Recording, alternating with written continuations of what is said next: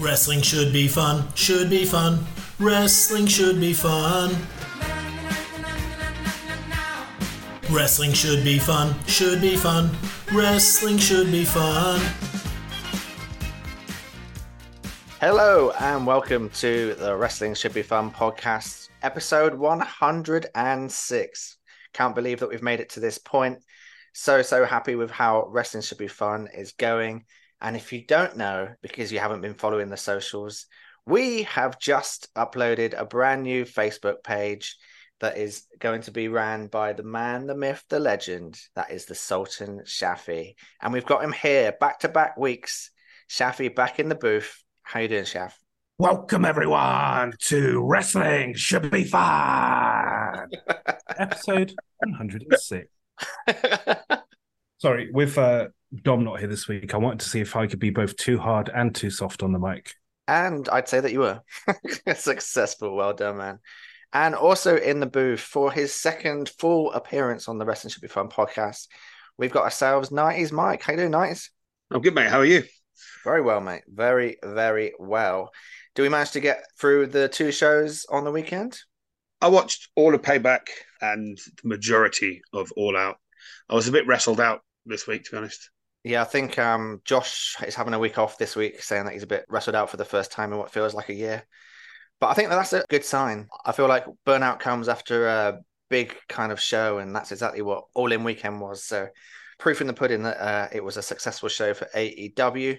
Shafi, I believe that you watched the AEW show, but only saw bits and bobs of Payback, correct? Uh, yeah, that's right. Uh, obviously, All Out was the third pay per view in eight days. So, yeah, I'm sure we'll get onto that, but it was great. Good stuff. So we've got an absolute bumper pack episode coming your way, listeners, with reviews of both WWE Payback and AEW All Out. So the call up sheet takes a rest this week. We're going to go straight into the roundtable featuring what the nerds are watching. Which jingle is, is he going to play? he Shit. He's got to play both. He needs to do the MJF and Adam Cole. and- I've been watching you. A la la la la long. A la la la la long, long, long, long, long. Come on. A la la la la long. A la la la la long, long, long, long, long. Who wants to go first in terms of which show? Should we go by day? Should we start with Payback and end on All Out? Yeah. Let's end with Chef. End with Chef. Yeah. Lovely stuff. Think I'm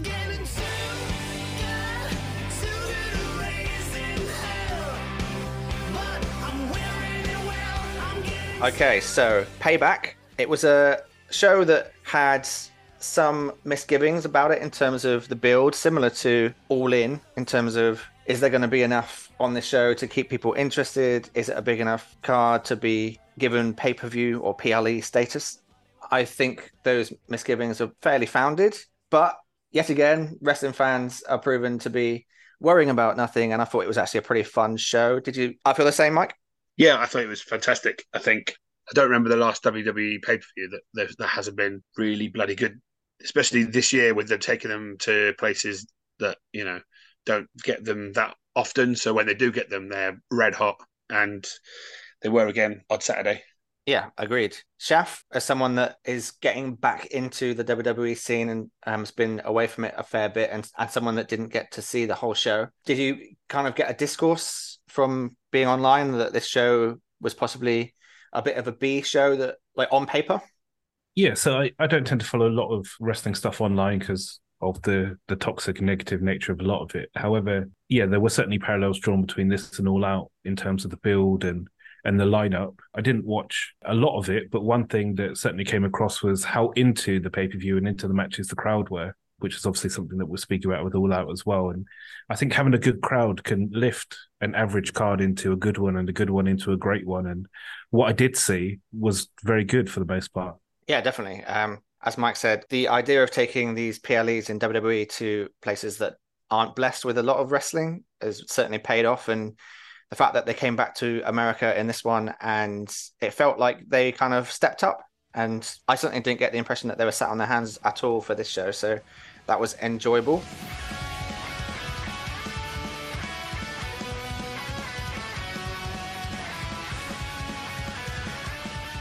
So let's go through into the actual show itself. It kicked off with a match in a steel cage between Becky Lynch and Trish Stratus, a feud that has felt like it's been a bit stop-start. I know that there was a few times that the match was due to be on Raw, and then it was due to be on SmackDown, and then they've even turned it into a storyline where Becky Lynch has said that she's turning lemons into lemonade, and they've played off that a fair bit in TV, and they've even made a T-shirt based off that for Becky Lynch. And whilst the build may have been a little bit clunky, very similar to the Rhea Ripley Charlotte feuds that have felt very similar. That the TV builds have been kind of substandard, and then they get to the main event and they absolutely blow it out of the park.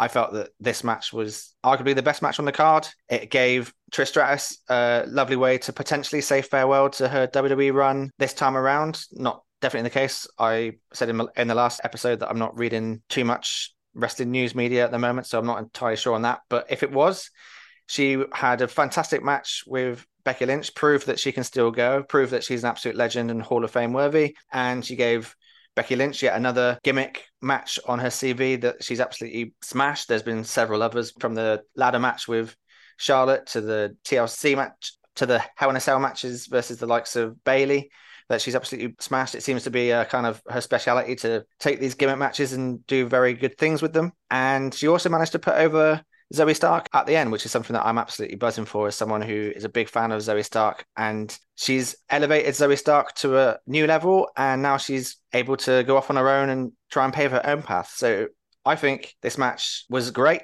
And I'd like to know how you saw it, Shaft, first, because this is the one that you did see. Yeah, so I haven't seen any of the build. I know that this, or I got the impression that this was intended for SummerSlam. I think in retrospect, it certainly would have deserved its place on that card. Trish had a something of a Hall of Fame career coming up in a time where work rate wasn't necessarily big in women's wrestling. She missed the the women's revolution, of course, by maybe 10 years. And I think in this run, it's arguably, from what I've seen, the best run of her career. It certainly in terms of matches. And and this match was the cherry on the on top. And I think in the the build up videos they mentioned that Trish was the best wrestler of her generation. Becky's been the man, Becky two belts, arguably the best wrestler of hers. So seeing them go head to head, these meetings of different generations, almost akin to perhaps a Rock versus Hogan type deal for the women's division. And I thought they did really well. The crowd were obviously very much into it. Some of the spots they did. Trish is 47 years old. The state of her head after the match from the multiple cage shots, the way that she hung upside down from the cage was a crazy spot. It was like the one that Owen did. Uh, Yeah, it was, wasn't it? Yeah, SummerSlam, SummerSlam 94, but on steroids. It was from about twice as high up. It was crazy that she's willing to go to those lengths. When, you know, let's be honest, I'm sure she doesn't need the money. She's got interests outside of wrestling. Uh, she's already had, as I said, a Hall of Fame career and was inducted a long time ago. She really didn't need to be doing something like this, but it has put the icing on what's been a top career, and I really enjoyed it. Mike, something that struck me watching this match was the fact that Michael Cole was quite on the nose with mentioning things like, oh, that's a throwback to Victoria and Lita's first ever steel cage match. And then they both did the Twist of Fate and the Widow's Peak after it. And I love that because often it's left to people on Twitter to point those things out. And I kind of feel like WWE miss a beat sometimes by not mentioning those things. What do you think on that sort of thing? Do you think it's a good thing that WWE have started to mention the past history? Definitely, 100%. I think there's Michael Cole, as we all know, can sometimes go a bit overboard and shout that stuff to the rooftops and, oh my God. But, you know, I think just like pointing that stuff out almost in passing, but it kind of, it does add layers on top of, you know, what you can see. And Yeah. I think with, um, like you say, the Widow's Peak and Twist of Fate stuff, that, you know, that's like there are a generation that never saw that. And now they might go back and, and watch that stuff and Yeah, it's a great little nod. yeah, yeah. It could be uh, recency bias and my terrible memory, but that was one of the, the better matches in a cage that I've seen this year. I can't think of one that was I got into and enjoyed and felt like it was for me. Because I Yeah. think so, I think obviously, although obviously there's the Zoey Stark getting into the cage, that stuff, you know, kind of, uh, you know, I know there are people that hate that, but as part of the story, it made sense. Yeah, Yeah. definitely. And I also said in the chat offline that this was a bit of a championing of not having to tell stories based on a title, something that wrestling sometimes struggles with. If a wrestler is out of the title picture, then they're kind of left in limbo. And I think it's fantastic that they've managed to fit Becky Lynch, someone who doesn't need the title anymore, to have an actual storyline that, that seems to matter. Well, I mean, it's interesting you say that. Her interview with um, interrupted by Tiffany Stratton, where she reminded her that the one title she's not won is the NXT title. Yeah, nice. Yeah, and you know, like that's just. I mean, I, I assume that means that Becky's going to go down there and do a little program with Tiff. Or, yeah, I think know, it's been rumored that it's going to headline No Mercy, which would be pretty cool, right? Yeah, yeah, yeah. I think they're doing that quite well of late. You know, the sort of wrestlers going down there and helping out. Like started with like when uh, the New Day went down there, and Yeah, obviously definitely. down there. So down there isn't meant as a down. yeah, but it NXT. definitely brings eyeballs, doesn't it? And when you look at the ratings, they're getting close to dynamite type ratings now, which is fantastic for NXT. And I think that's a big help, isn't it? Yeah, massive, massive.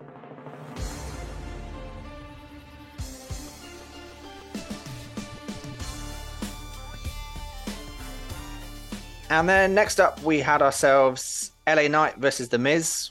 And before that, we had John Cena coming out and a fun little cameo between him and The Miz. So obviously, they've got huge history, those two, from dismayed marriages all the way through to WrestleManias. So those two are pretty much comedy gold together. The Miz, I absolutely love in this in this kind of match where he's the perfect foil for LA Knight to get the rub. And I love the fact that in this match, for me personally, LA Knight has started to show almost like um an innovator of offense canyon style stuff to his moves. Like he wrestles quite a basic style, but a lot of his moves he does like a slightly innovative edge to them. Like he'll do like a DDT, but he'll do it with a twist and all that sort of stuff, which I think is excellent because it's because speed is never going to be LA Knight's thing and something that is going to get aimed at him because of the age that he is and he's aiming towards becoming a main eventer. But if he can be, get this really interesting move set, I think that's going to be a big help to him.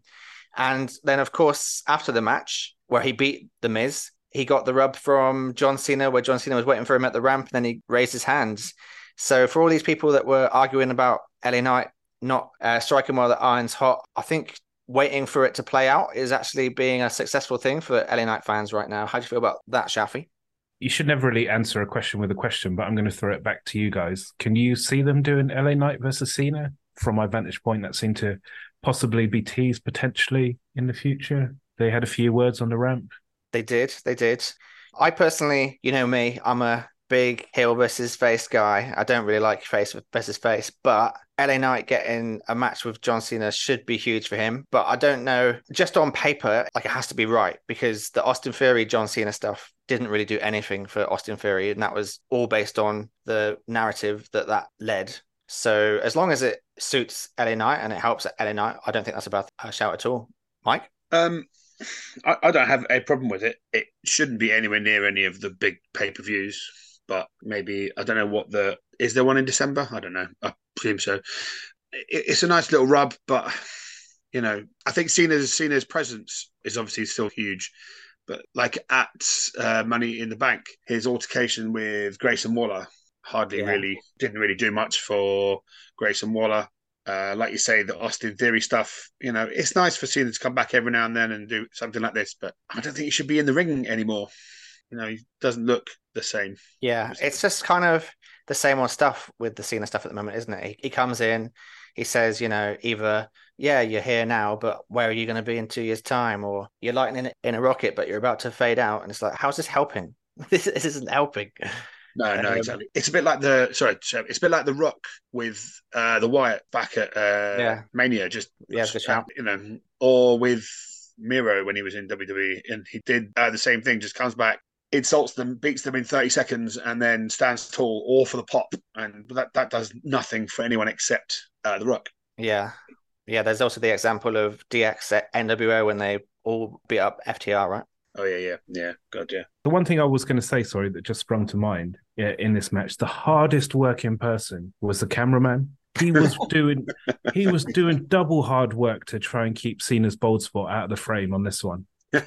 Um, and and I say this in with full disclosure, I've got pretty much exactly the same hair as Cena. I have a massive horseshoe, so I'm not picking on him, but it was very noticeable that the cameraman was sort of running around it and trying not to show it too much. I think of all of the wrestling should be fun guys to be talking about this. Us three are the least qualified, maybe. Most qualified. Most qualified. Okay, maybe yeah, my, yeah. my Bolden Dome was all over, all in.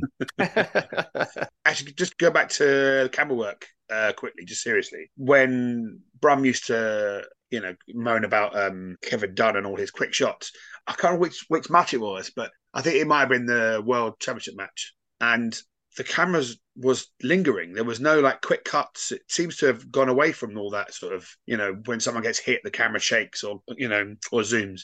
Just not completely, but just ever so slightly now. There seems to be less of that kind of cut, cut, cut, cut, cut, cut, cut. Interesting. They're trying to bring Brum back in.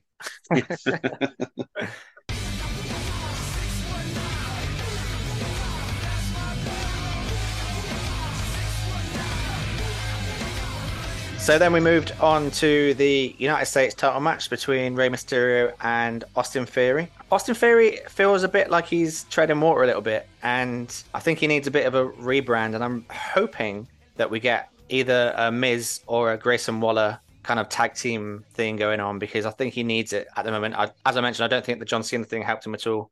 He's someone that I've championed for a long time. Obviously, so did the WWE for a long time, but they didn't quite pull the trigger on the Money in the Bank and this run's felt a little off as well. So hopefully he can get back on track because I think he's fantastic. He's got great character work. His in-ring work is very, very good as well. Potentially, maybe even a, a little bit of a face turn for a little bit could work for him because his Mm. his actual wrestling ability is fantastic. And if he's a babyface, he can show that off a little bit more as well. Uh, Rey Mysterio won the match. Mike, what did you make of this one? Yeah, pretty good. Uh, Mysterio could wrestle a cardboard box, and and, and it would be uh, fun. I, I agree with you with regards to Austin Theory. I think he's treading water a bit, or even going backwards. Maybe like he doesn't seem to be as interesting as he once was. But like you say, a slight reinvention or you know a new feud might do that. As far as Mysterio, there was a I don't know if, if I was hearing it the way that I, I wanted to, but I, I felt Cole was teasing uh, Mysterio and Escobar Oh yeah, yeah, yeah, definitely. uh, going forward. And I didn't do any uh, predictions in the uh, predictions game, but I, I feel Mysterio might retire to Escobar this year, oh, that's that's a good shout. and maybe Escobar gets the mask. Yeah, know? that could well work. He he entered NXT with the mask, if I'm correct. yeah, just there's definitely been a lot of little nuanced storytelling where obviously they're a team at the moment, but you kind of get the impression that it's any moment that they're going to pull the trigger on the heel turn Well, I mean- didn't um Mysterio or did, did Santos win the tournament? He did, the yes. way around. Yes, Yeah, and then he got attacked by Theory, Yes. so then Rey came in. So yeah, yeah, yeah. And then he said, "We are the champions," which is obviously that's going to play into some sort of who's we. Yeah, there's there seems to be a big thing in 2023 of uh, shared championships, eh? More of that later.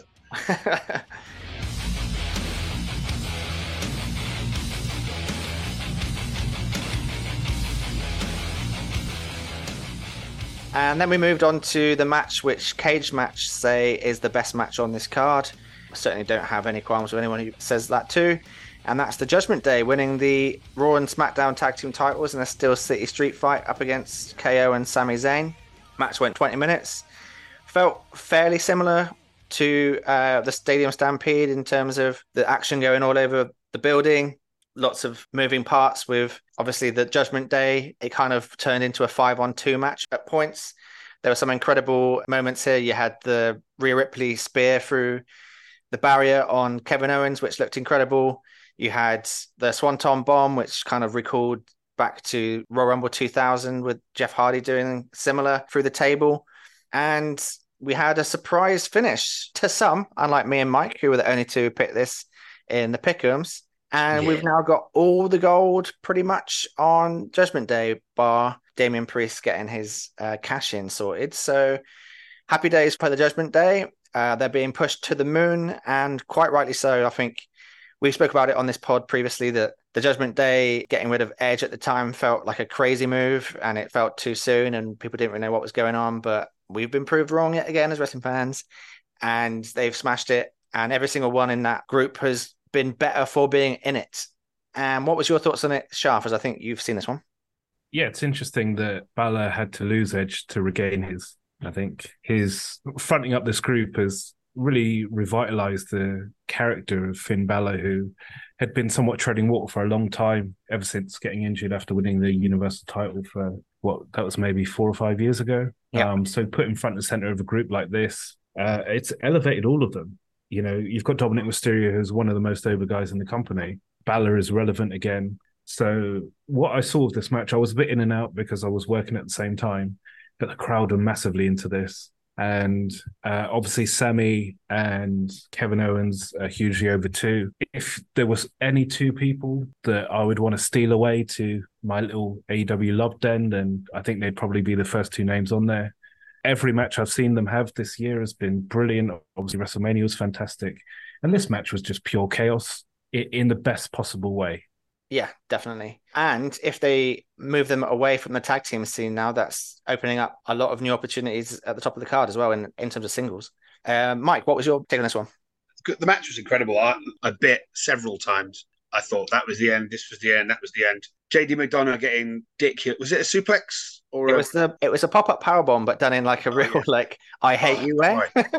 it looked like he might have been broken in, in half, um, uh, which is good to see, obviously. But I think what you were saying about this being like opening up all kinds of stuff, like there's still that kind of the briefcase is still coming be- between Priest and Balor in a way. Uh, it's a little bit like the kind of intrigue when MJF and Adam Cole won the Ring of Honor belts. You're like, at the end of their match, you were like, well, if they've fallen out, how are they going to coexist and defend these belts? And you know, when a team wins, you know, kind of win something when they're not on the same page, which they are, but they also aren't. You know, like if you look back, at, I think the last two pay per views, you know, the uh, finish of Balor against Seth twice now was a mix up with the briefcase, so they're clearly not, you know, on the same wavelength that way. But you know, the tag division is so stacked, and to add them into it is just is wild. Yes, Yeah, like you say, you know, there's that opens up lots of new feuds, and they could even go the way AEW does sometimes, where like they had with like they'll have one member of a tag team versus one other one, Yeah, you know, yeah. and, and leading up to the pay per view, and and that again that that opens up fresh matches. So yeah, uh, good business all round. It was chaos, absolute Yeah. chaos. and chaos is something that could be coming our way as on the horizon is uh, Survivor Series, and I'm assuming that everyone in this match will probably be in that War Games match, which will be wild. Well, I mean, you say that there were five of, of Judgment Day. It, it, it took five of them to beat Kevin and Sami. Go back to what Shaf was saying about uh, having those two go over to AEW. Owen strikes me as somebody who could go back and forth, like for the next ten years, maybe. You, you know, sort of like do a bit in AW, go back to WWE, do a bit, you know, and just sort of all those matches, those dream matches that are there for him. I don't think WWE would hold that against him. Sami's just signed a new contract, I think, so that might be a bit of a Yeah. a struggle. it was about a year ago that Kevin signed his, and there was a lot of talk online, wasn't there, that, that he made the right move and that he'd just be mid card and he won't ever Yeah. be the guy. And whilst he still isn't the guy, they've certainly handed him the ball in this last year. He's been given so many opportunities and he's smashed every single one. Yeah.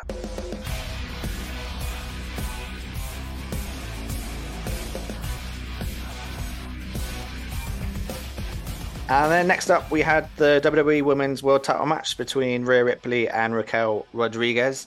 This is a pairing that I have loved for a long time. We talked about how much we love their work in NXT together. Two big time wrestlers, two wrestlers that are the epitome of women's wrestling in terms of strength and power.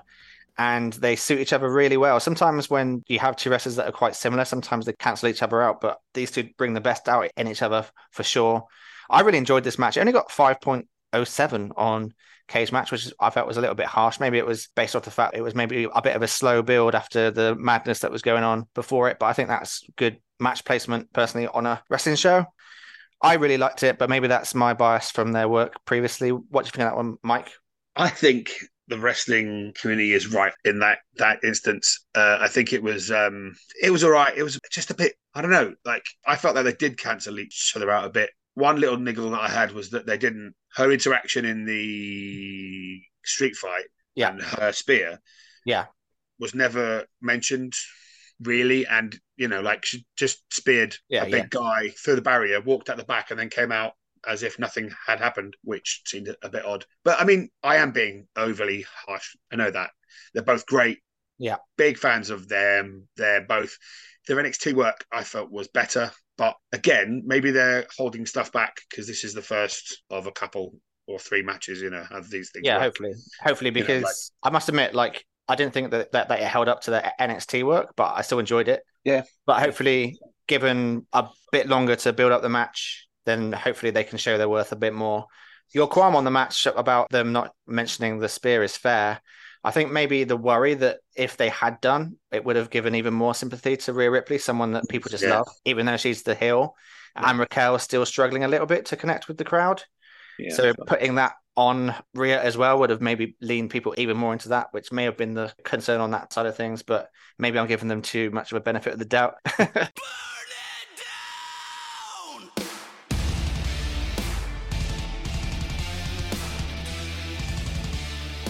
and then the main event, something that I've been speaking about on the pod briefly, is how I feel that WWE have done a fantastic job of repackaging Shinsuke Nakamura. He was we've said the phrase treading water a little bit on this podcast already, and he was the epitome of that for a long time in WWE. And the packaging that they're giving him now, where he's getting these vignettes that are cool and he speaks small little snippets, he's not being given a massive script to try and recall in a foreign language. He's been allowed to speak in his native tongue. He comes across cool, way more cool than he has looked ever since that NXT run that he had and he's starting to look as like the the Shinsuke of New Japan. Maybe not in terms of in ring, but the actual character work itself. He's got so much cool about him, and I love the fact that this seems to be a this story must continue because he's always been a nearly man in the WWE, and I hope on hope that he can get uh, at least one championship run in the WWE, and hopefully it will be in this feud. What were your thoughts on this one, uh, Mike?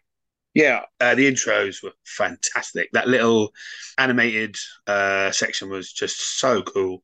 I remember thinking at the time, this is never going to live up to this intro. Like the promo package at, at the start and then the little anime section were both so so so cool. But it did. I. It's difficult because you know obviously they they've gone into it saying oh he's got a bad back which he didn't have last Yeah. week and inevitably uh, I think it was mentioned every thirty seconds by Cole on his back, oh, on his on his injured back, and I'm like, you know, I, I get it, mate, I get it.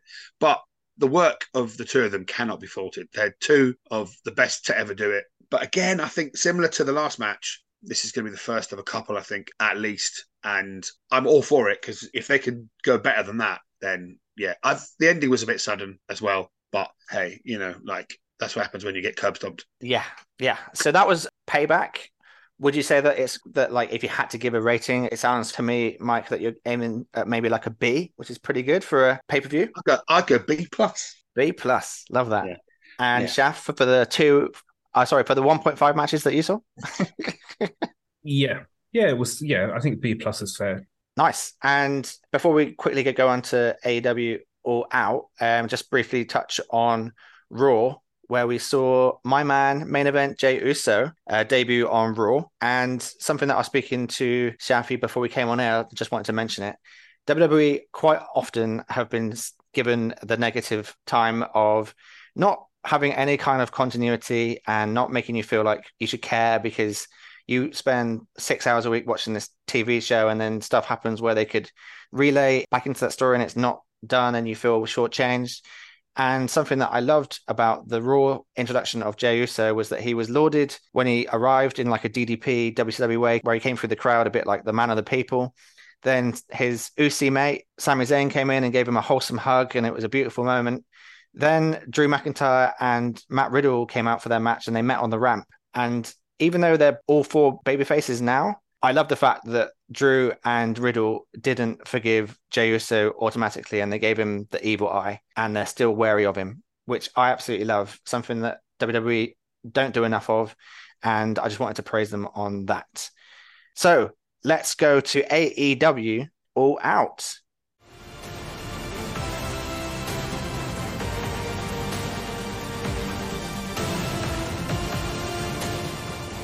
So, Shaf, this was, as you mentioned earlier, a pay per view that was the second in a matter of two weeks.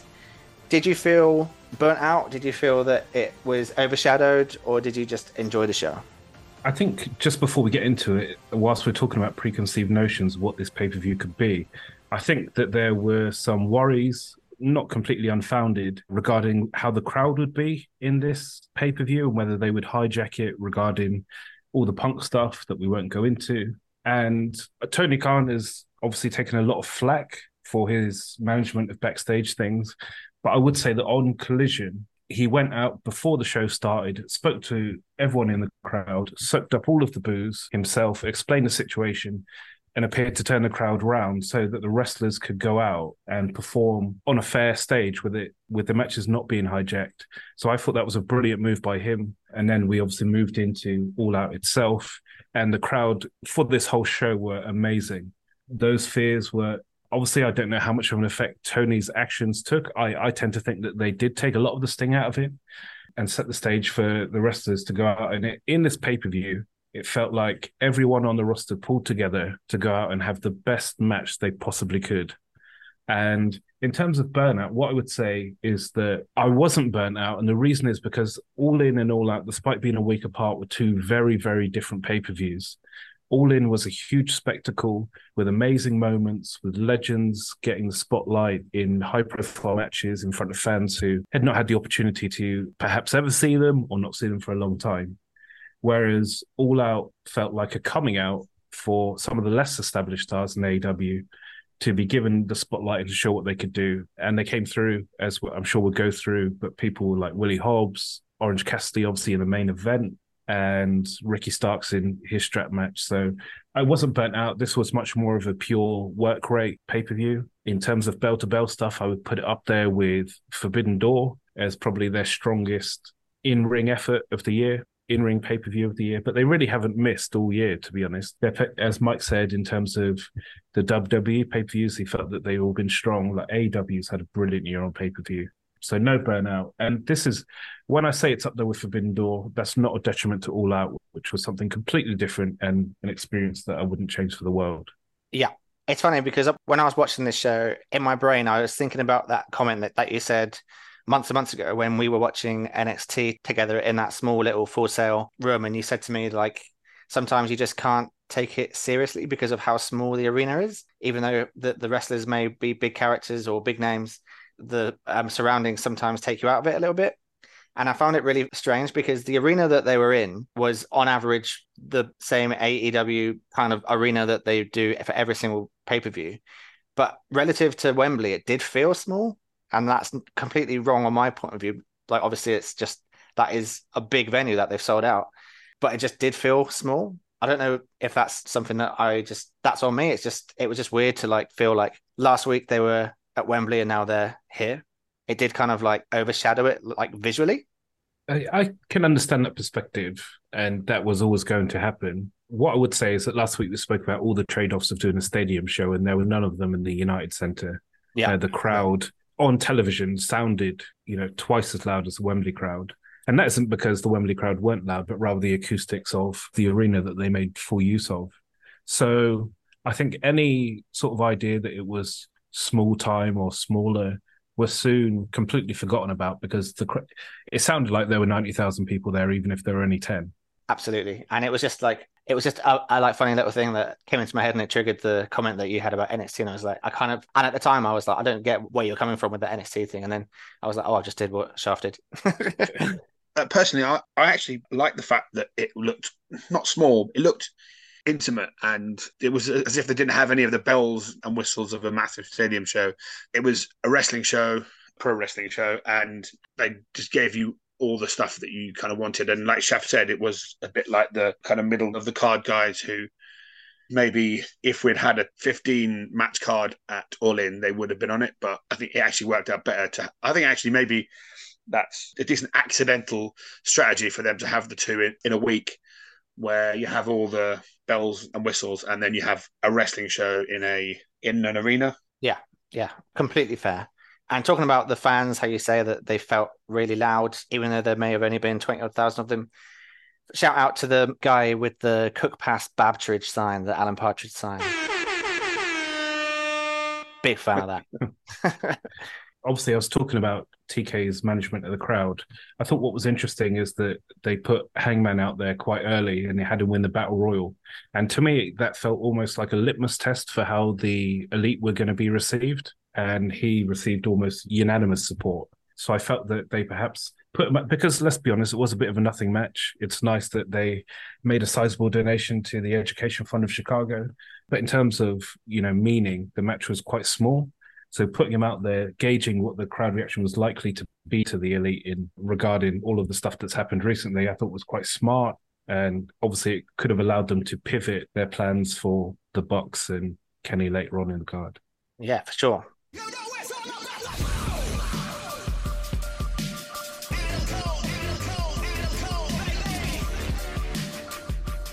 So going into the card itself, we kicked off with those Young Guns tag team that have moved from the zero hour onto the opening match. Better than you, baby. Adam Cole and MJF taking on the Dark Order. This was a match that, again, people online were saying, you know, oh, it's Dark Order, it's their nobodies, etc., etc. But people seem to have small memories, short memories even. And the Dark Order have had some fantastic tag team matches of late. The ones that they had with uh, Page involved over the last few months were always fantastic. And if you like the FTR Young Bucks style of tag team wrestling with lots of kickouts and lots of double team moves, Dark Order are a team for you. I don't understand this negativity. And I think that they smashed this. I really enjoyed the match itself. We had got more fun between Adam Cole and MJF. The babyface side of MJF is getting bigger and bigger by the day. The the coming back out after injury trope is just the next notch on that. Absolutely loved it. What was your take on it, uh, Mike? Everything they do, crowd goes crazy. Like that, you know, just every every little look at the crowd, every little interaction between themselves, you know. And I think, you know, the Dark Order have their, like you say, the stuff on being the elite. I think they've got a history of of being quite funny, quite a comedic, and I think that worked quite well with all of the stuff that Better Than You, Baby, I, were trying to get over.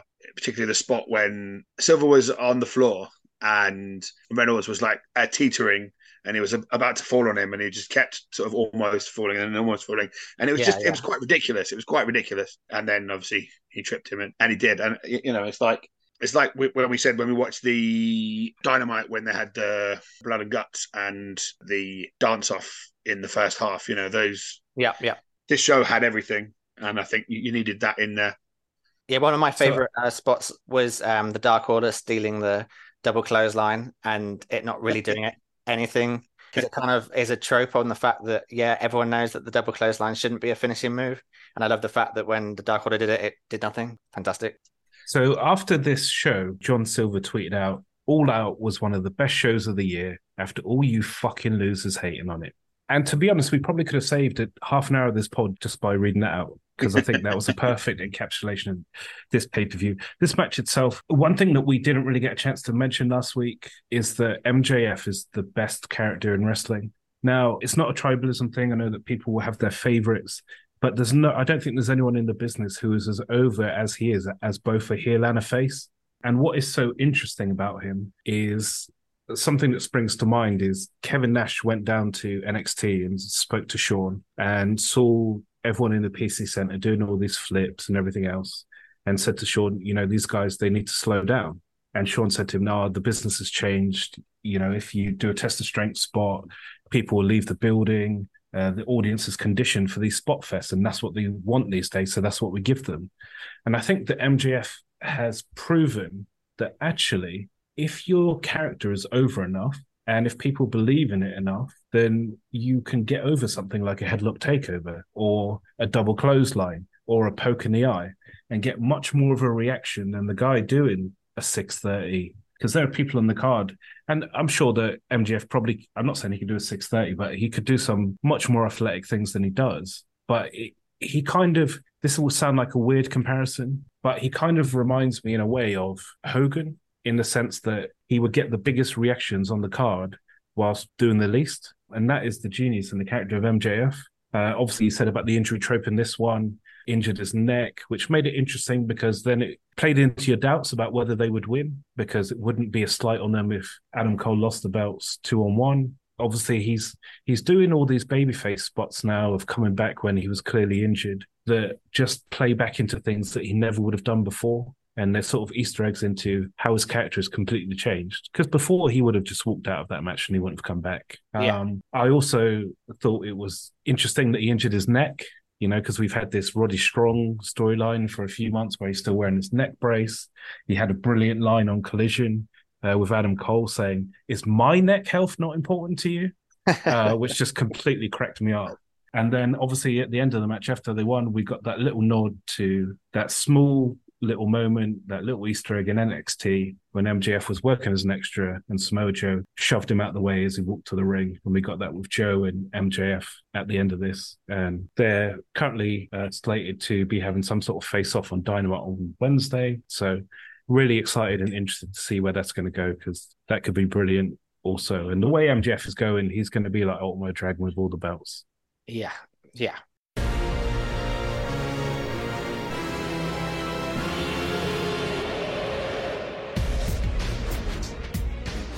And then we got introduced to Samoa Joe, someone that was massively over in Wembley, as we mentioned, and he was over here too. And he was up against Shane Taylor, someone that Wrestling Should Be Fun had played ping pong against.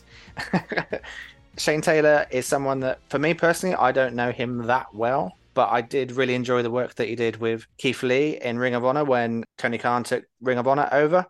And I thought that this match was a fun little match. Got some good signs of what Shane Taylor is capable of. I like the commentary when he passed out. Said that he gave his all and that and that he gave everything, and then Samoa Joe was just too strong for him on the day. They gave him a nice little rub, and I feel that he can hopefully get more involved. Samoa Joe is someone that is obviously huge at the moment, someone that's massively over, and I love the fact that they've put him with MJF, and that gives me plenty of enjoyment moving forward. Mike, what do you make of this one? This was weirdly a bit like Shaf mentioned. I couldn't sleep on Sunday night, so I got up and watched this match and the previous match, and the 15 minutes of from Joe nudging MJF to the end of this match were absolutely fantastic. I loved this match. Two massive brutes beating the crap out of each other until one of them couldn't uh, carry on. You know, Shane Taylor made Joe at times look like he was in big trouble. Yeah, props to Shane Taylor. I don't know how old he is, but he's you know he's um, been around for a while and he was outstanding. I saw his tweet actually the next day, and he was like, "For two massive geezers, we left it all in there." Yeah, absolutely. It felt like an old school Atlas title match. Loved it. Yes, yeah, yeah, yeah. The start of the meat versus meat, I guess. yes, yeah. Shafi, what what do you make of it? Yeah, I mean, this is one of those matches that was a little bit unfortunate coming a week after All In because I think for the AW audience, a lot of them probably don't watch Honor Club or ROH TV, so wouldn't have had a huge idea about who Shane Taylor was. So it would have been nice if he could have come in perhaps a month earlier and, and smashed a few people just to build the hype a little bit. But again, as I, I mentioned about other less established stars on this card, he stepped up, he put his best foot forward. And now the next time Shane Taylor's on the card, I'm not even going to question it. I know that it's probably going to be pretty entertaining. Absolutely.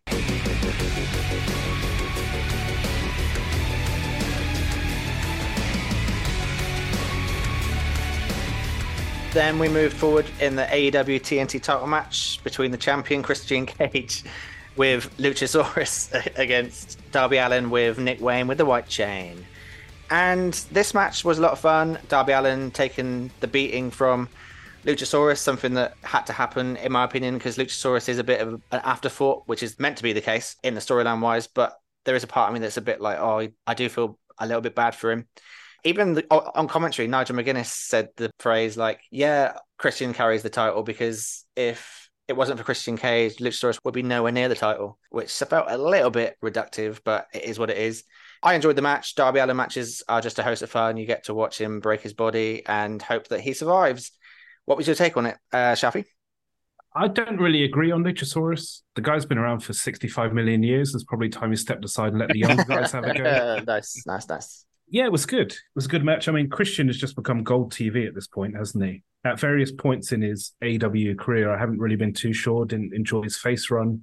The stuff with um, Jungle Express was a bit middling at times, but he's come into his own with this. His dead dad gimmick. It's highly memeable. Like it's getting so much interest. There's always a lot of fun.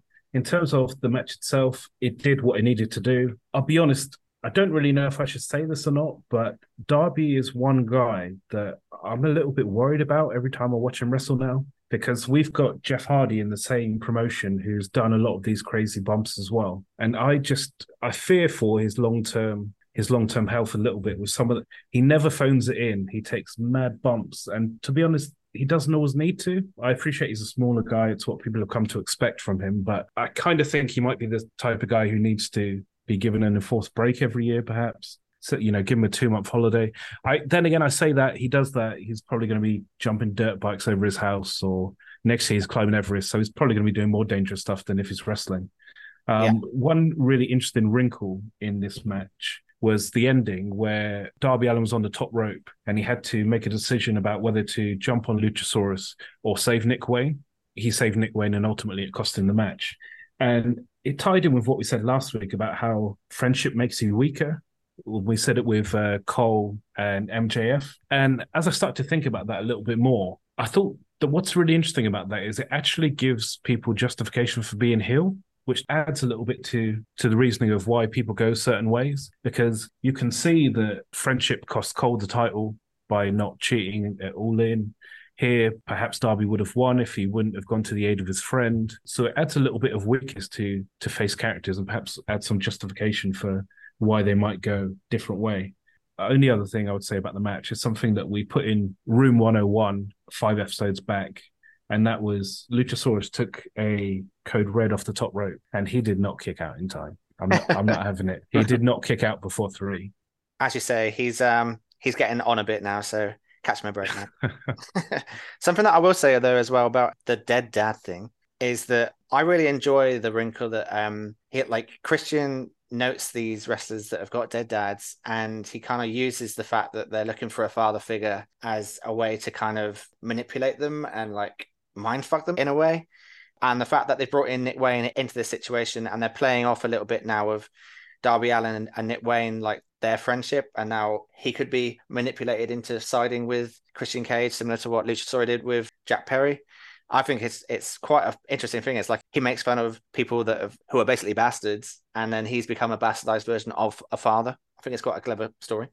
I, I don't think that's what bastard means. um, but yeah, you might be catching a lot of heat for that one. But uh, yeah, it's interesting. He he attacks real trauma that people have and creates vulnerabilities that he can then exploit. yeah, for sure. I did see in a lot of the previews that I saw over the weekend, a lot of people were were talking about Nick Wayne potentially turning and how that might play into Christian Cage maybe then abandoning Luchasaurus because he has someone that he needs to be a father to. So yeah, I mean, like you said, I think that that's a nice little a wrinkle that could come off later on down the line. That's then a real sink or swim moment for Luchasaurus, I think. If he loses Cage, he's lost Jack Perry and he's by himself as the Luchasaurus character. That's a real sink or swim spot for him. Yeah.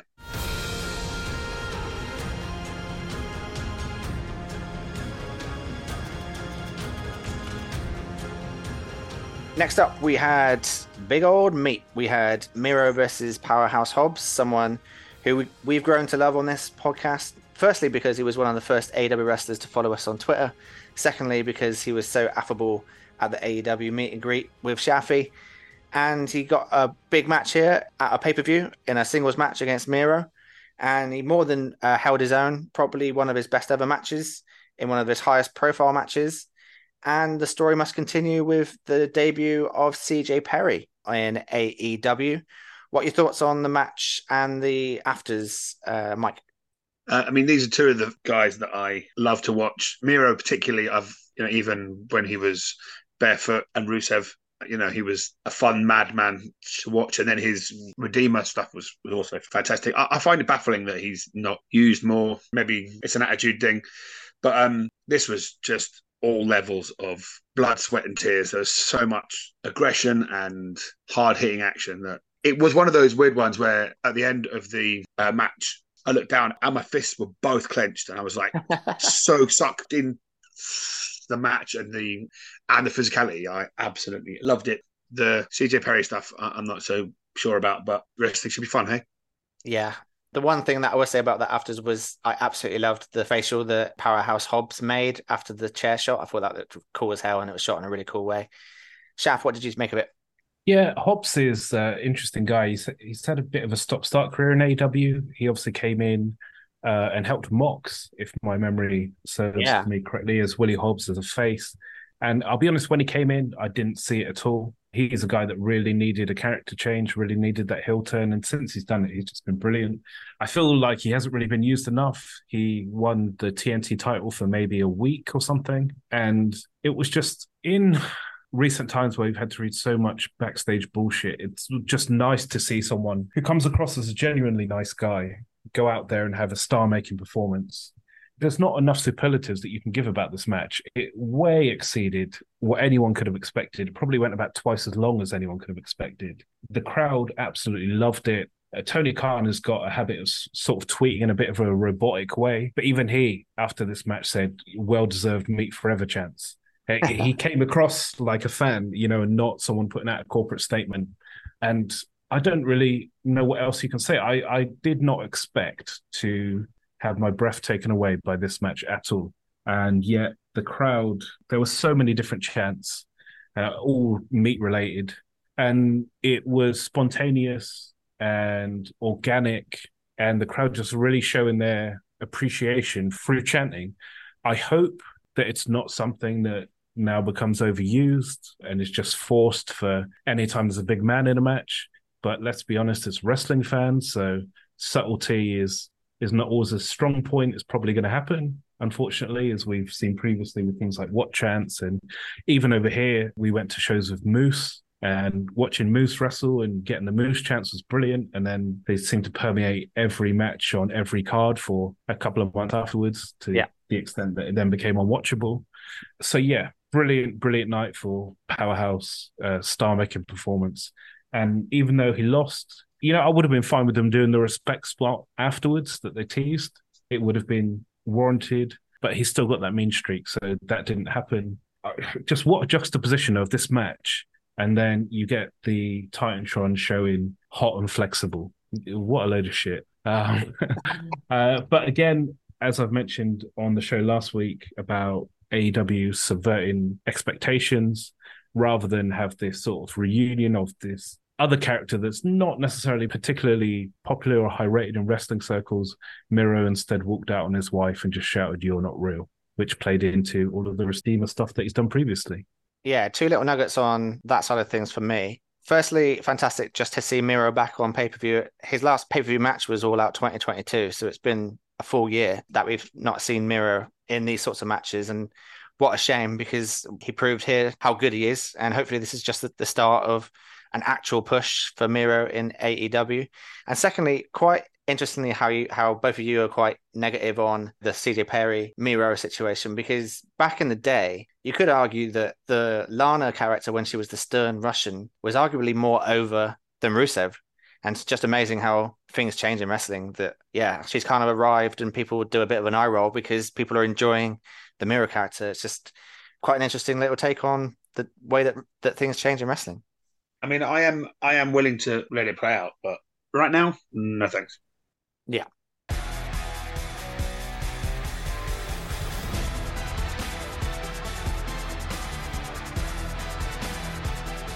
Next up, we had the AW TBS title match between Kris Statlander and Ruby Soho. And I liked the fact that they mentioned that, that Ruby Soho has never won a title in a major promotion, something that blows my mind a little bit when you think of how long she's been wrestling in the WWE and, and AEW. And yet again, she comes out on the losing end here. And I spoke on the pod last week about the outcasts, and I felt that that was the outcasts kind of wrapped up, and that Storm and Saraya were going to be feuding, and Soho came out to try and help, and then got told to fuck off and just left.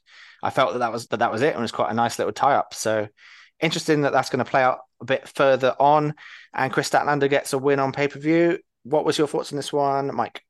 Ruby Soho just loses and loses and loses. Just I don't understand what they can do with her now. I think she's almost a bit of a busted flush. Like I don't ever expect her to win ever, especially in like big matches. I was a bit surprised that the outcast stuff carried on as well, but Statlander is a beast, and she's she's so good at everything that she does. Everything is clean. It's you know, it means something.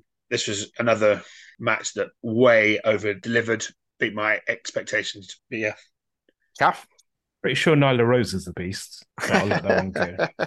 She's Um, a beast. A beast. Yeah, the match was fine. I think what was difficult is watching, as I've professed on many occasions, I love AW way more than WWE. The only caveat I've got is the women's division. I find that WWE do the women's division a lot better. Um, I feel that AEW, the issue is that they don't have many wrestlers who are going to go out and have a five star match but they then also don't give them interesting characters or storylines to then get your interest that way either. The Outcast stuff, I'll be honest, it's been pretty basic. And Statlander, I don't know. I'm just, I don't really know what her character is. It's cool that she does the signing and increases accessibility for wrestling. I think that's really nice. But I just, I'm still waiting for something to really grip me in terms of the AW uh, women's division in a way that I haven't been gripped since, say, the matches between Rio and Serena Deeb. Yes, I'm I'm just waiting for something to grab me the way that that has. Hopefully, it's it's going to come. I know that AW have received a lot of criticism for the women's division, particularly lately with there only being one match on All In. Um, so I'm hoping that that is something that they will build to. If they can bring in Mercedes Moné, then that would certainly help that because her matches are some of the matches that I've cared about and been invested in more than many others. Not not just in women's wrestling, in wrestling in general. So hopefully, even if it's only on a short term or a part time basis, she will help elevate this division and demand more TV time from the company and more focused storylines. Can I just ask, Shaf, do you see the need for two women's titles? No, I think I think it worked when uh, Jade was a champion because you knew that she was just going to hold it for ages. Yeah. But I don't think there's the depth at all to have two women's titles. I mean, you don't even get both titles on one show, so it's it's somewhat pointless. You know, like the TNT title makes sense to me. TBS title. I wonder if they would have made it a women's title if they'd known like the depth of the roster would be a year down the line or whatever. I would probably make the argument uh, about how relevant the TNT title even is at this time. I mean, yeah. Orange Cassidy and and Mox, as we're going to go on to, have elevated it so far above the TNT title when I would suggest it started below it. Mm. That yeah, I'm not too sure about the TNT and TBS titles, um, other than the fact that they are you know good marketing tools, perhaps. Would you only have them defended on TV?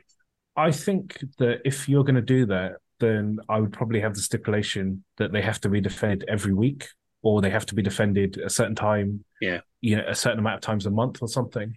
Yeah. because they're just kind of there at the moment. Keep it more positive. Shout out to Kris Statlander for dressing like Zoolander and getting tweeted by Ben Stiller. Lovely stuff.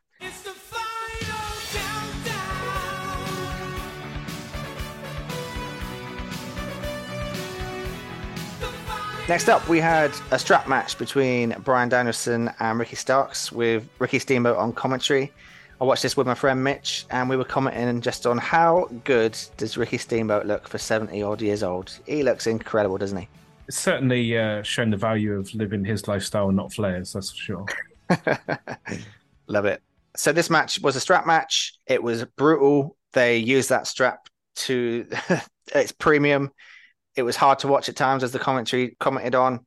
Both men were bleeding. Uh, there was lots of close-up shots of some pretty savage uh, cuts to the head. And in the end, Bryan Danielson wins with a throwback to the Nexus with his strangulation of Justin Roberts. A fantastic match, a match that we've spoken about offline, Shafi, where you said that Ricky Starks wins through losing. He came across like a star in this match, and I believe that in the presser, Bryan Danielson mentioned that Ricky Starks really helped him in that match. It was his first match back.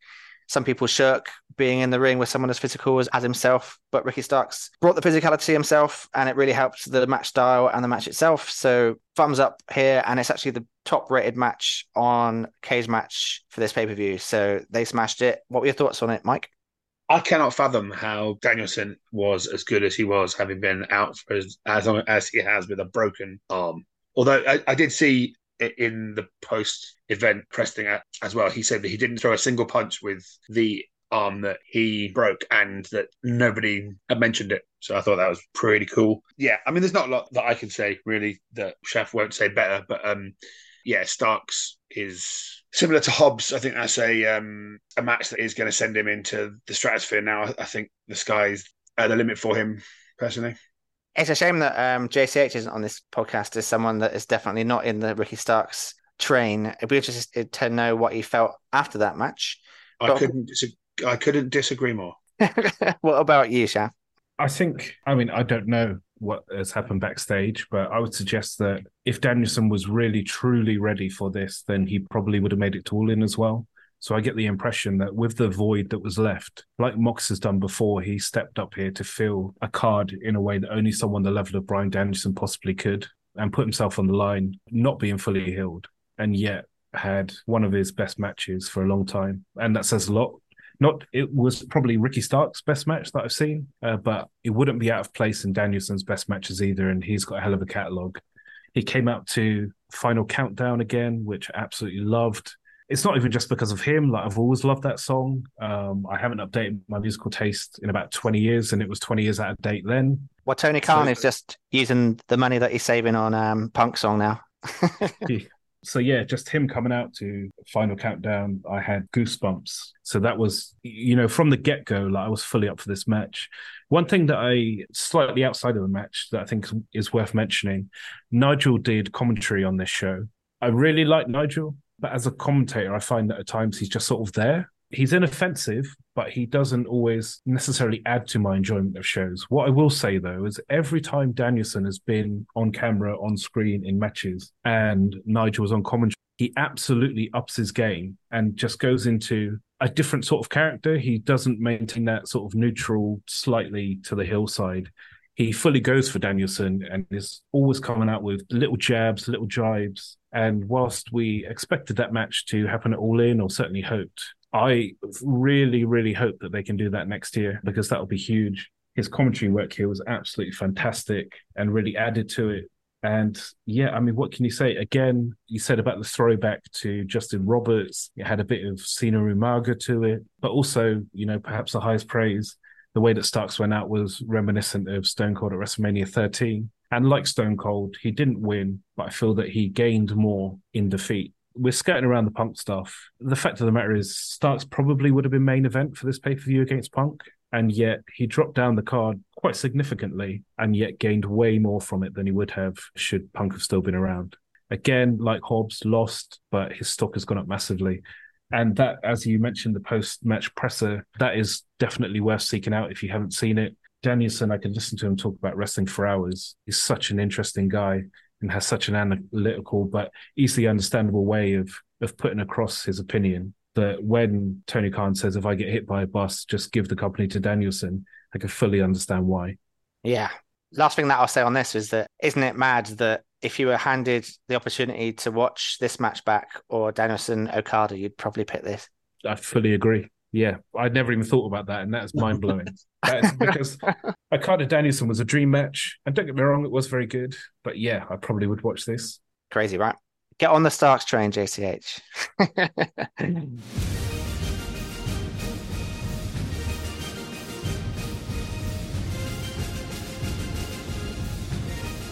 Next up, we had the tag team match of Blackpool Combat Club, Castagnoli and Wheeler Yuta against Kingston and Shibata. Must admit, I was working during this, so I didn't really see it, but I did see the entrance where Eddie Kingston had the Terry Funk tribute, where he had Claudio sucks eggs rather than Dusty sucks Dusty. egg, which is what Terry Funk wore, and I love that little touch. Mike, did you get the chance to watch this one? This is one of the ones I didn't get to watch, unfortunately. But um, from what I hear, it was pretty gnarly. So let's leave it to Shaf. Tell us about this tag. No pressure then. um, yeah, so Claudio and Kingston have got this sort of fight forever type thing going on at the moment that Owens and Zayn had at various points previously in their career. And I think what's really interesting is that if you combine them, they're probably the best wrestler in the world. Claudio's obviously got the build, he's got the technical wrestling.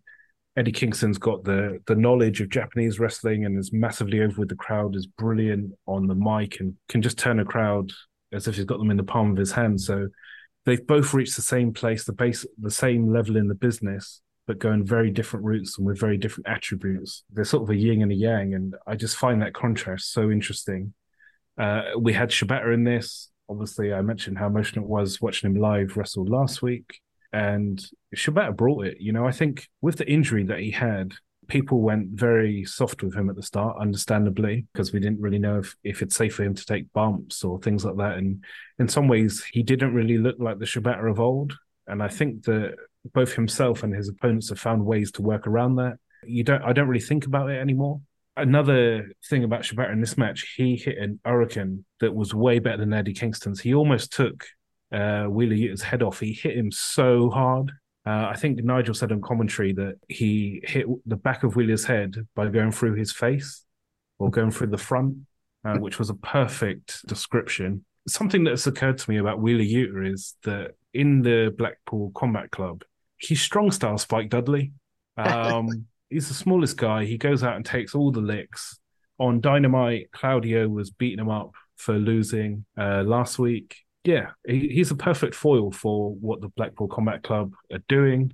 Yeah, Shibata hit a great double submission spot in this, where he had Yuta in a leg lock and was stood up and was taking uh, shot after shot of uppercuts from Claudio. Eventually fell, uh, which exacerbated the pain for Yuta, which was really cool. And there was a really nice detail in the finish of this. In the this was a, a pure strong style type match, a lot of fighting spirit and hard hitting and chops and uppercuts and all that great stuff you would expect.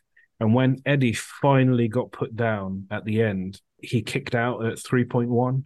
He just missed the three count. And it's interesting because I know that people who are perhaps less au fait with Japanese wrestling, I'm not going to pretend I'm a connoisseur. One thing that they say is that they find fighting spirit spots and things like that unbelievable.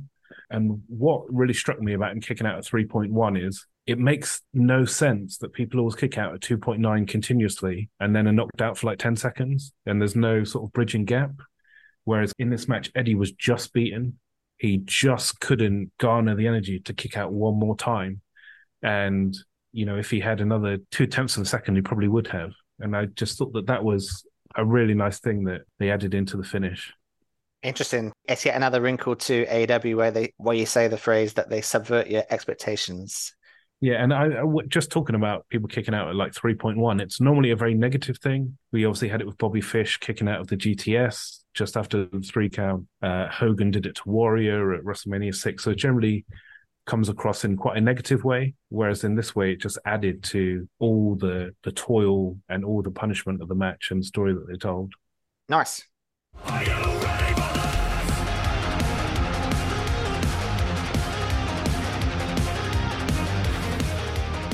The next match was Takeshita versus Omega, another match that unfortunately I didn't really get round to watching through work. Mike, did you manage to see this one? Oh yes, I could watch these two all day long. Again, there's all the wrinkles of Omega's past with Don Callis. With the surprise win at All In follows it up with the uh, definitive win. His push is gathering pace, and I think it's only a matter of time before he's one of the top top guys. There was there's been talk of even on I think the pre-match previews of how much time does Omega have left. You know, I think like not a passing of the torch, but a sort of because because obviously he brought Takeshita in. Is that right? He brought him in originally, or vouched for him. I think something like that. And so, like I say, not a passing of the torch per se, but a gift that he's probably going to want to take back at some point. You may have beat me this time and last time, but if anyone knows you, I know you, and I'll get that back. If that makes sense. I mean, yeah, like I can't really say it any better than uh, Shaf because Shaf watches this every week, but um, I thought it was fantastic.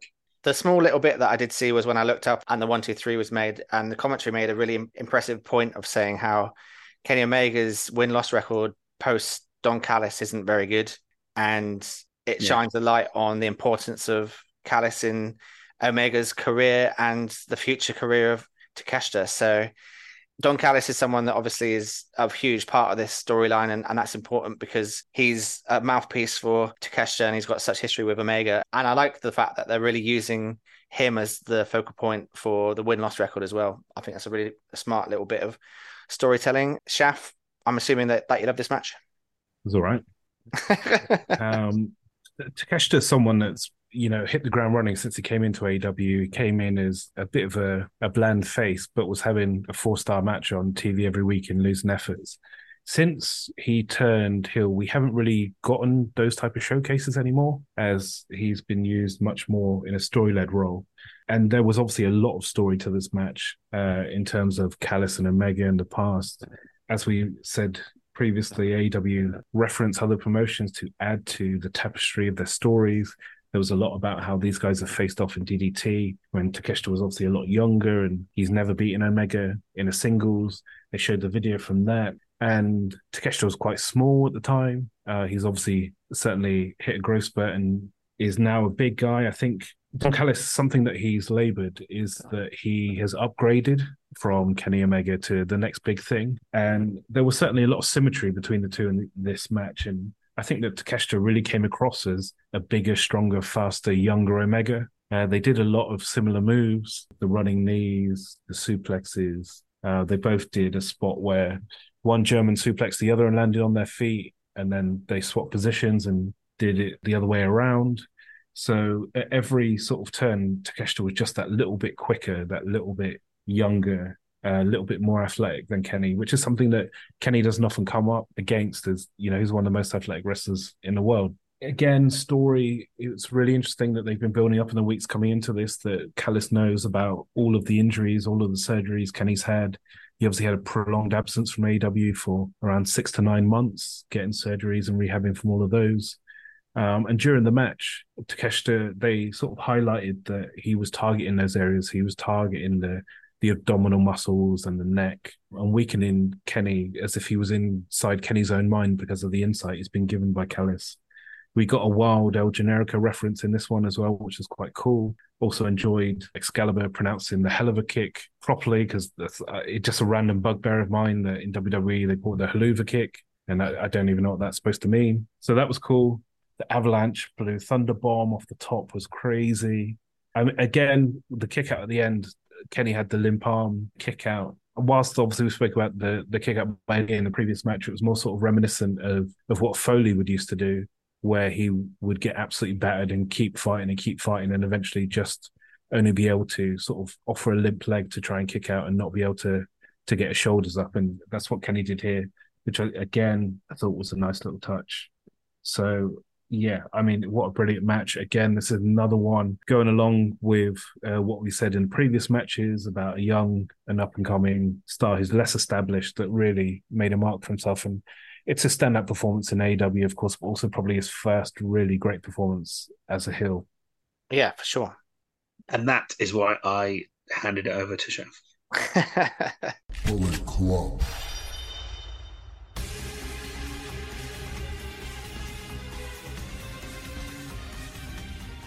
Let's see how we go in this penultimate match. Eight man tag, Bullet Club Gold, Austin Gunn, Colten Gunn, Juice Robinson, three of the most fun wrestlers, albeit heels in AEW, alongside the ultra serious and legit Jay White, up against the makeshift team of FTR and the Young Bucks, teams obviously that took on each other in Wembley Stadium the previous week, and in the same team here. Eight man tag. We mentioned it on the podcast last week that uh, we felt that other promotions may have punished Wheeler for uh, his indiscretions at Wembley, and they saved it for this match here, which makes more sense. So well done, AEW. He took the pinfall in this match, and it was to the Blade Runner, which obviously is the same move that Bray Wyatt used to use as well. So it was a nice little tribute to him as well. That was my take on that one. Mike, what did you make of it? Bags and bags and bags of fun, lots of callbacks. Go back to the start. The fans actually did get to boo the Bucks in the end, which obviously they all wanted to do. So the fans are happy. Yeah, I mean, with the eight people in the ring, there's not a lot you can kind of go wrong with these. I think you could go down the route where FTR Young Bucks aren't quite on the on the same page for the first half of the match, which they did, and then suddenly it all kind of gels, and they are pulling off all these kind of was it a shatter machine with Yes, yeah, yeah, Um, it was, yeah. yeah uh, with one of each of the the uh, team, which I think they've done before. I think, like I said, the eight people. Even the Gunns, you know, they've, they've all got history here, there, and everywhere. America, Japan, Ring of Honor. It's just, you know, I feel that the Bucks and FTR, you could put them into any situation and you're going to get a banger. You know, if it's if it's uh, a straight tag, triple threat, eight man, whatever. You know, the history that they've got to call back on makes everything look so cool when it uh, works. And Jay White finally looking like the killer that he was in in New Japan uh, just before he, he left, and I am all for that. Fair, fair. Shaf? Yeah, um, Mike obviously said about the Bucks getting booed, but I think that was the definition of a vocal minority because when Bucks actually went to pose to the crowd, they got massive cheers, and that only intensified as the match went on. This match was just pure carnage. I think that is the perfect description. Um, it was yeah, just pure carnage. It was so much, it was so enjoyable, and it was a nice departure from the two very sort of Japanese strong style matches that preceded it. It didn't really matter who won. It's quite, I'm glad that Bullet Club did win. Everyone came out of it looking better. I thought. And the nice wrinkle, or sorry, I need to stop overusing that term, but the nice uh, detail in in the win was that the best team won, as opposed to the best combination of two tag teams, which is something that I think wrestling has not always done historically well when putting together two single stars. And I mean, obviously, MJF and Adam Cole were ROH tag team champions. At least they've they've built a, a reason for you to believe in them as a tag team, as opposed to two random guys thrown together who end up holding the belts. Um, so I like that the best team won in this one. Yeah, what a match! And I think what added to the carnage is is probably a match where I've never seen so many broken up pins, which really made sense. If you've got eight wrestlers, it's going to be really hard for two of them to be alone for any sort of period of time. It was a bit like playing a video game. yeah, I was just Um, about to yeah. say. yeah, it happens all the time on the AEW game when you're in a tag match. You always you think you've won, and then a tag partner will come out of nowhere and just stand on your head and break it up. So the desperation of trying to knock people out long enough to get the ring to yourself to win, I think, just added to the the frenetic pace and the crazy action that we got.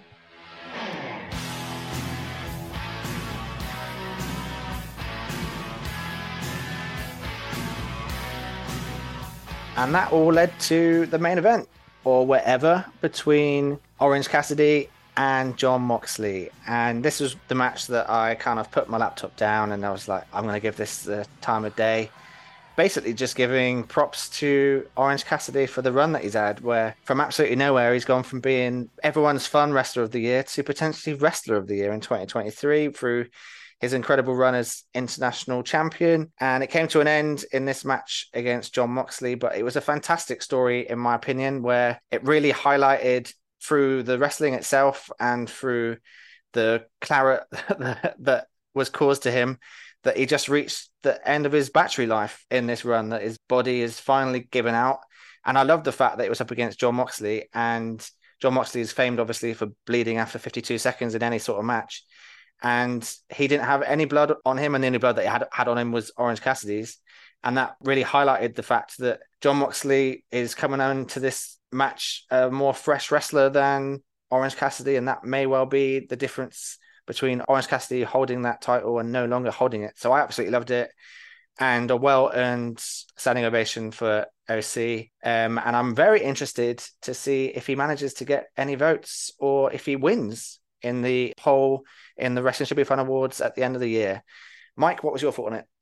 This again, this is another balls to the wall, crazy, wild match, and it's kind of like we've all, we've all been talking about us and the rest of the kind of wrestling fans have all been talking about, you know, the accumulation of all his injuries and the batterings that he's had whilst pulling off wins in matches he possibly shouldn't, and that promo that he did in the ring on our Dynamite was uh, last week was fantastic, and you know the uh, the comment that he made about every time he defends, his backpack gets a bit heavier was fantastic. And I can't remember how early on it was, but he did he tried um his orange punch and it didn't really do anything. It didn't like because he's obviously injured his hand Yeah. and Moxie was like a shark and he literally smelled the blood and was just like, right, I'm gonna beat the hell out of this guy. And I mean there's not a lot of offense from Cassidy. In the end, he had a couple of little kind of flurries, but the fact that he almost kind of worked his way up the card from his first defenses, slowly getting higher and higher and higher and higher, and then taking it to like probably the one polar opposite to himself. You know, he's obviously his whatever character, and Moxie is deadly serious. Wrestling is not a fucking game, kind of kind of thing, and that was probably the best way for Cassidy to go out. I think. But yeah, props to both of them. They gave everything, and the visual of Orange at the end was just fantastic. Blood everywhere, but he still managed to do his thumb and you know stuff. I think it was bloody great. Uh, going back to what we were talking about the last time Punk was suspended or whatever, the roster kind of felt they needed to up their game and fill that void. And a year on, I think it is, it's exactly the same. You know, Moxie's like, right, fuck this. I'm the guy and I'm going to lead it. Plus Danielson. And everyone seemed to want to give 100% because now I'm not saying this is this is why, but there's no more focus on this negative uh, presence and his actions. Obviously, we can talk about that next time, but two years in a row, the pay per view afterwards, they've absolutely knocked it out of the park, and it feels like they're all banding uh, together. Yeah, Yes. props to them. It's quite interesting that Moxley headlined here. And of course, Yeah. Moxley gave that really impassioned, amazing promo the Wednesday after Brawl Out. And it really felt like, yeah, that's your locker room leader. That's the guy to hang your hat on. And he's done it again with the main event here. But going back to Orange Cassidy, one of my favorite things in Orange Cassidy's whole career was when he finally broke out of that whatever character and kind of screamed at Kris Statlander to get back in the ring.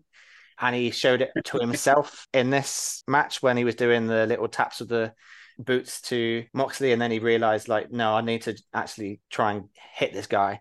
And he kind of hulked up, for the lack of a better term, juiced up. That's better.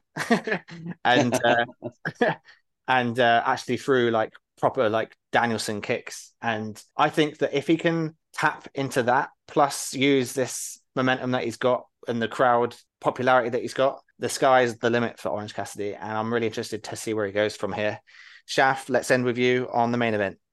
So, as you said about the evolution of the Orange Cassidy character, I think he's probably the most polarizing guy, it, maybe in wrestling, outside of more negative influences. The wrestling should be fun guys will love him. I've got other friends who can't stand him and you know don't want don't want to watch him. Perhaps because they haven't seen, you know, they've only seen the early Orange Cassidy stuff and not what he's become. I think the point about him rising up the card with the belt is really interesting because that's such a juxtaposition to what we would normally expect, where a wrestler works their way up to the card to get a title match, whereas he's gone up with the belt and got higher and higher uh, and more difficult competition and always found a way to win. What you said about the kicks, it played into the desperation that he had here. He was happy to go for a count out win. And because of his character and because of who he was facing, an absolute monster, I didn't think that came across negatively at all. You know, he just, as the, those injuries accumulate, he just wants to try and get through every match. And he's been pushed out of his comfort zone and pushed to places that he perhaps never expected to go or, or wanted to go. I re- actually really like the entrances for this. It felt a bit like a UFC ring walk, uh, where both men came sort of down with their corner men before making that lonely walk by themselves. Good shout. Taz described the international championship as the workhorse championship, which I thought was, you know, it nailed what Orange has been doing on across all of the shows. I thought what was fun as well. We said you said about the ineffective Orange Punch. Later on in the match, he hit two, and then hit the Roman Reigns super spear that Roman used to beat Taker at Mania, for example. And I thought that was a nice little nod to Mox's past. Uh, he's obviously had battles with Roman as well himself. So yeah, there were just there's just so much in this match that was great. I don't think anyone expected this type of performance out of Orange Cassidy a couple of years ago, and yet he did not look out of place. And I think that's the interesting thing coming out of this card is that there are easily ten people you could put in a main event now, and you wouldn't necessarily bat an eyelid. At the end of the match, just before Mox finished uh, Cassidy, he went to the corner and crossed himself in a sort of religious symbolism. And commentary said that it was almost to ask for forgiveness for what he was about to do to Orange Cassidy. However, I took it in a completely different way that it was symbolic of the fact that Orange Cassidy had made a believer out of Jon Moxley and had truly won his respect through his sheer toughness uh, in this match. In the build up, Mox, I think what was really important is that Mox built up Orange uh, in the, the go home promo rather than sort of pointed him out as a joke. He said that all these people believe in you, so now it's time for you to step up. And I think that's exactly what happened. And before being finished, Orange obviously had his final act of defiance of putting the middle fingers up at Mox. to, you know, show that he still had some fight in him, even if he physically couldn't do anything back. And even at the ending, Mox was carried out of this match by the Blackpool Combat Club, whereas Orange Cassidy left of his own volition. Um, Mox couldn't even carry his own belt that he just won and had to get Wheeler to carry it for him. And I thought that was so important to show that even though Mox did win, and even though you know he did brutalize OC, it took so much out of him as well, and took him to places that he didn't expect to go. So all around, as Mike had said about Mox having to step up into these spots the same way that Danielson did to fill gaps, he's just at times when he goes, he for me he really straddles that line of what I enjoy and don't enjoy about deathmatch wrestling. But when he gets it right, he gets it so right. And here, he added so much, both to the story of the match, the pay per view, and to the character and legacy of Orange Cassidy. There were arguably four or five matches that could have main evented this pay per view with the quality that it had. And yet, I don't think anyone would complain that this went on last. And that was certainly shown in, in the respect that the crowd gave Orange Cassidy when he rose to his feet at the end. Absolutely. So I'm assuming from what you've said there, Shaf, that you're going to give this an A. So in terms of pay per views, yeah, I think already mentioned that Bell to Bell it was up there with Forbidden Door. I don't really know in terms of just pure wrestling and work rate. I don't really know what more you could have done to this. I think maybe the only thing, and it kind of this will be a bit of an oxymoron. I would have liked. I I'm the world's biggest proponent of a piss break match. And I think that just putting something in between the Kenny match and the Eddie match, which were two sort of heavy Japanese influenced strong style matches, would have just allowed the crowd, or maybe I'm maybe I shouldn't speak to them, but would have allowed me to just come down a little bit before you know we went straight off again uh, with craziness and banger after banger after banger. So for that reason, I'll I won't give it an A plus, but I will give it an A and I would give All In an A as well. And yet they were two very, very different cards, but both delivered perfect professional wrestling. They both It- needed one more piss break match. So you're giving AEW an AA, and the tribalists will say F you. that was good for you. Cheers, mate. Mike, I'm assuming that as you didn't watch all of it, you can't give an outright thing, but you would say that you enjoyed it. I mean, I watched the majority of it and I loved pretty much everything that I saw. Briefly, back to Shafi's point about match after match after match, I did get that feeling that there was just like, there's no break, there's no, let's go to the back for a funny skit, which the two sides of that coin are they do that where there's just match, match, match, match, match. And WWE have the 15 minute break between each match where they have an advert and a promo about somebody who's not even on the show or somebody who's about to get a video package for their match, which happened on Payback. There has to be a, a happy medium somewhere, surely. Yeah, I, I think AEW are very close. It's also like a criticism I had of Black and Gold NXT, where you know I would be exhausted halfway through the card. Yeah. Um, so it literally just takes one match, you know, one segment just to break that up so that it flows and it has the right pacing. And the reason I say it's a bit of an oxymoron because I'm saying that the pay per view will be better if you put something worse on it. Yeah, I I'm literally the- complaining that there's too much good wrestling on the pay per view, which you know was a, a nice thing to be able to be picky about in 2023. It's like uh, Payback was over three hours. It was six matches. Yeah. Wild, wild. All right, guys. So that is episode 106. We've got lots of things to plug. We've got the Twitter, WSBFUN. We've got threads, wrestling should be fun. We've got Instagram, wrestling should be fun. We've got TikTok, wrestling should be fun. And the brand spanking new Facebook page, wrestling should be fun. So that is the episode 106. Shafi, do you have anything to plug? Uh, no, uh, maybe no, I don't. No, no. I just after that uh, intro, like my throat is still hurting, so I'm never going to try that again. Um, I need. I just feel like I need to pop a couple of Hall soothers. Um, other cough sweets are available, unless Halls want to give us a sponsorship. In that case, fuck lockets. It Pleasure. sounds like you need to to uh, drink some water and look after your mates. Hey. Wrestling should be fun, should be fun. Wrestling should be fun. Wrestling should be fun, should be fun. Wrestling should be fun.